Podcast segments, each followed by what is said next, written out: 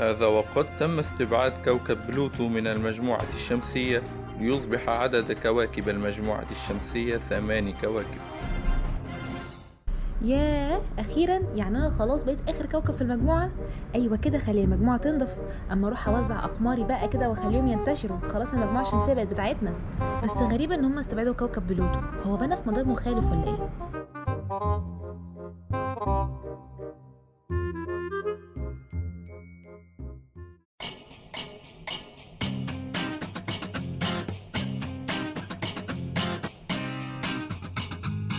ألو ألو الانترنت حول. أهلا وسهلا بيكم في حلقة جديدة من برنامج ميت برنامج بنتكلم فيه عن أي حاجة كل حاجة لها علاقة بالفلك. ونعرضها بشكل بسيط زي سلطه الكول سلو. هنتكلم النهارده عن كوكب ما بنسمعش عنه كتير لأنه محدود في آخر المجموعة الشمسية.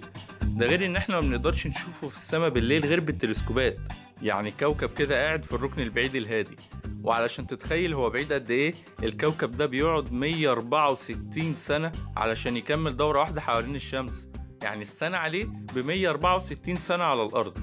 حلقتنا النهارده هتكون عن كوكب نبتون آخر كوكب في المجموعة الشمسية ده طبعا بعد ما تم استبعاد بلوتو وده ينطبق عليه المثل بتاع مصائب قوم عند قوم فوائد. أو استبعاد قوم عند قوم فوائد بقى مش متأكدة. كوكب نبتون هو كوكب غازي.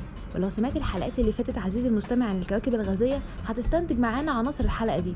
ده مش بعيد تيجي تسجلها معانا كمان. بيتشابه كوكب المشتري وكوكب نبتون إن هما الاثنين اللي اكتشفهم العالم جاليلو وبالنسبة للحجم فكوكب نبتون هو رابع أضخم كوكب في المجموعة الشمسية. وكتلته بتساوي 17 مرة ضعف كتلة كوكب الأرض. بخلاف طبعا كوكب أورانوس اللي بتوصل كتلته 14 ضعف بس. وبيتكون كوكب نبتون من نواة ووشاح وزي طبيعة الكواكب الغازية نواة كوكب نبتون صلبة ومقدارها بيوصل واحد واتنين من عشرة ضعف كتلة كوكب الأرض. والوشاح هو عبارة عن سائل حرارته عالية جدا بيتكون من المية والأمونيا والميثان. وبتبلغ كتلة الوشاح من 10 ل 15 مرة ضعف كتلة الوشاح بتاعت كوكب الأرض. أما بالنسبة للغلاف الجوي للكوكب فبيتكون أغلبه من الهيدروجين مع نسب قليلة من الهيليوم والميثان.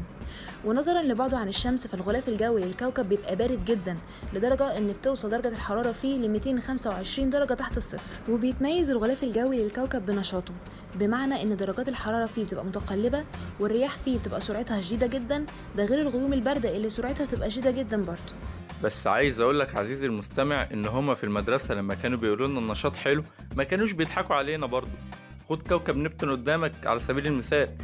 بسبب النشاط اللي فيه الغلاف الجوي للكوكب بقى فيه ظواهر بتميزه عن باقي الكواكب. إزاي ده؟ أول حاجة السحب.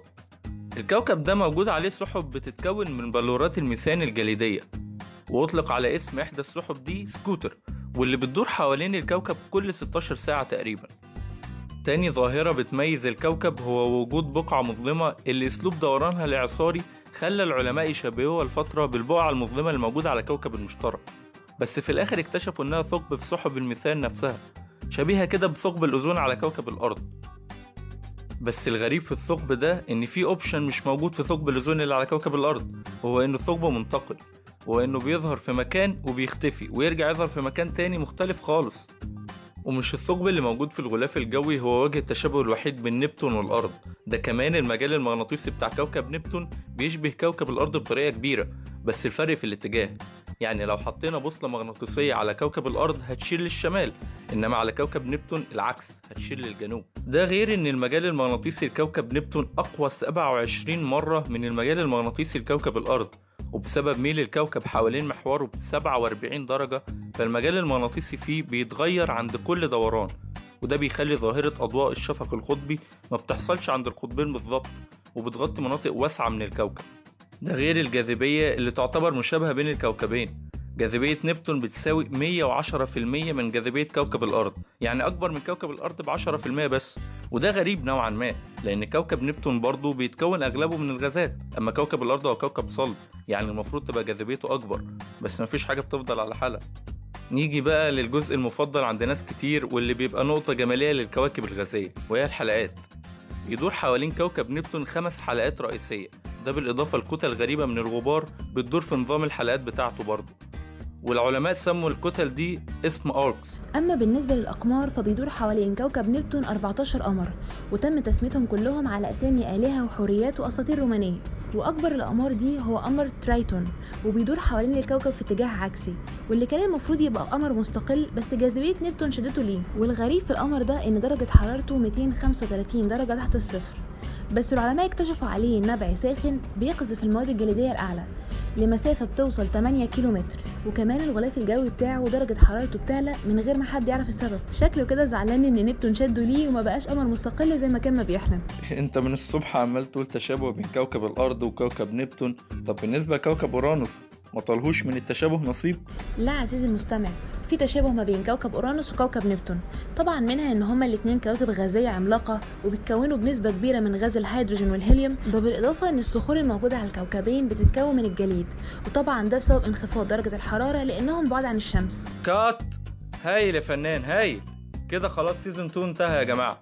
استنى بس يا فندم ده لسه فاضل كوكب بلوتو. مش ده يا ابني ده تم استبعاده من زمان. انت هتفهم أكتر من العلماء ولا إيه؟ أرجوك يا فندم اديني فرصة الحلقة كمان قصيرة وأوعدك مش هطول. هنبقى إحنا والناس يعني على الكوكب المسكين ده. ماشي اتفضل يا سيدي. وبكده تكون انتهت حلقتنا النهارده. ما تنسوش أعزائي المستمعين تسمعوا حلقة كوكب بلوتو على طول قبل ما يطردونا من الاستوديو زي ما طردوا بلوتو من المجموعة الشمسية. وحسبي الله ونعم الوكيل. ألو ألو الإنترنت حول. أهلا وسهلا بكم. تاني في حلقة جديدة من برنامج استروميت برنامج كان فيه عنها حاجة كل حاجة لها علاقة بالفلك ونعرضها بشكل بسيط زي سلطه الكول سلو وبما إن الوقت بيداهمنا وال season ده خلاص هيخلص حبينا نعمل حلقة سريعة كده نتكلم فيها عن الكوكب المسكين اللي محدش بيعمل له حساب بس إحنا قررنا نعمل له حساب. حلقتنا النهارده عن كوكب حير العلماء كلهم هو كوكب بلوتو. تم اكتشاف كوكب بلوتو أول مرة سنة 1930 على يد كلايد تومبو في مرصد لويل وكانوا في الأول بيعتبروه قمر تابع لكوكب نبتون لغاية ما تم اكتشاف قمر تشارون وتم اعتبار بلوتو كوكب لغاية ما ظهر مصطلح الكواكب القزمة سنة 2006 ومن هنا بدأت الخناقة حوالين بلوتو وهل هو كوكب أو لا. طب إيه اللي خلى العلماء يستبعدوه من كونه كوكب؟ لغاية فترة قريبة ما كانش فيه تعريف واضح للكوكب. لغاية ما قام الاتحاد الفلكي الدولي بوضع ثلاث معايير وعلى أساسها نقدر نقول على أي جسم فضائي إنه كوكب وهي إن يكون فيه مدار حوالين الشمس وإن يكون شكله دائري وإن يكون قادر يعتمد على نفسه ويحدد طريق مساره وما يخليش حاجة تقف قدامه في مساره. طب فين المشكلة برضو؟ ما بلوتو عنده كل ده. عندك حق. هو بلوتو عنده كل الشروط دي ما عدا إن هو كوكب كريم جدا ومخلي الأجرام اللي موجودة في حزام. كايبر بتلف معاه في نفس المدار. طب ده كوكب طيب أهو يعني ما كانش يستاهل الاستبعاد ده. ومش ده السبب الوحيد اللي خلى العلماء يستبعدوا بلوتو. كتلة بلوتو صغيرة جدا لدرجة إنه مش قادر يسيطر على المحيط الخاص بيه ويمهد مساره. وده اللي خلى مسار بلوتو غير ممهد. كمان المدار بتاع بلوتو بيختلف عن باقي كواكب المجموعة الشمسية. الكواكب بتدور حوالين المجموعة الشمسية في مدار مسطح نسبيا إنما مدار بلوتو بيختلف عنهم وبيميل ب 17 درجة وشكل المدار بيضاوي وبيتقاطع مع مدار كوكب نبتون.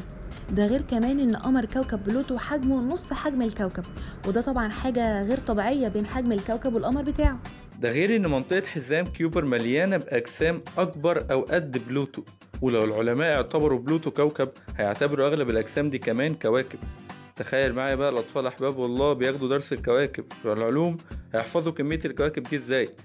وعلشان العلماء بيخافوا على مستقبل أطفالنا اعتبروا بلوتو كويكب ومن هنا بدأت الخناقة واستنكر علماء كتير جدا الموضوع ده. ومن ضمن العلماء اللي استنكروا كان عالم الفلك الأمريكي ستيرن وقال إنه كده في يوم من الأيام المفروض نستبعد كوكب الأرض والمشتري ونبتون لأن هما كمان بيشتركوا في مداراتهم مع الكويكبات. وأصدر مجلس النواب في نيو مكسيكو قرار بإن يوم 13 مارس هيبقى يوم كوكب بلوتو.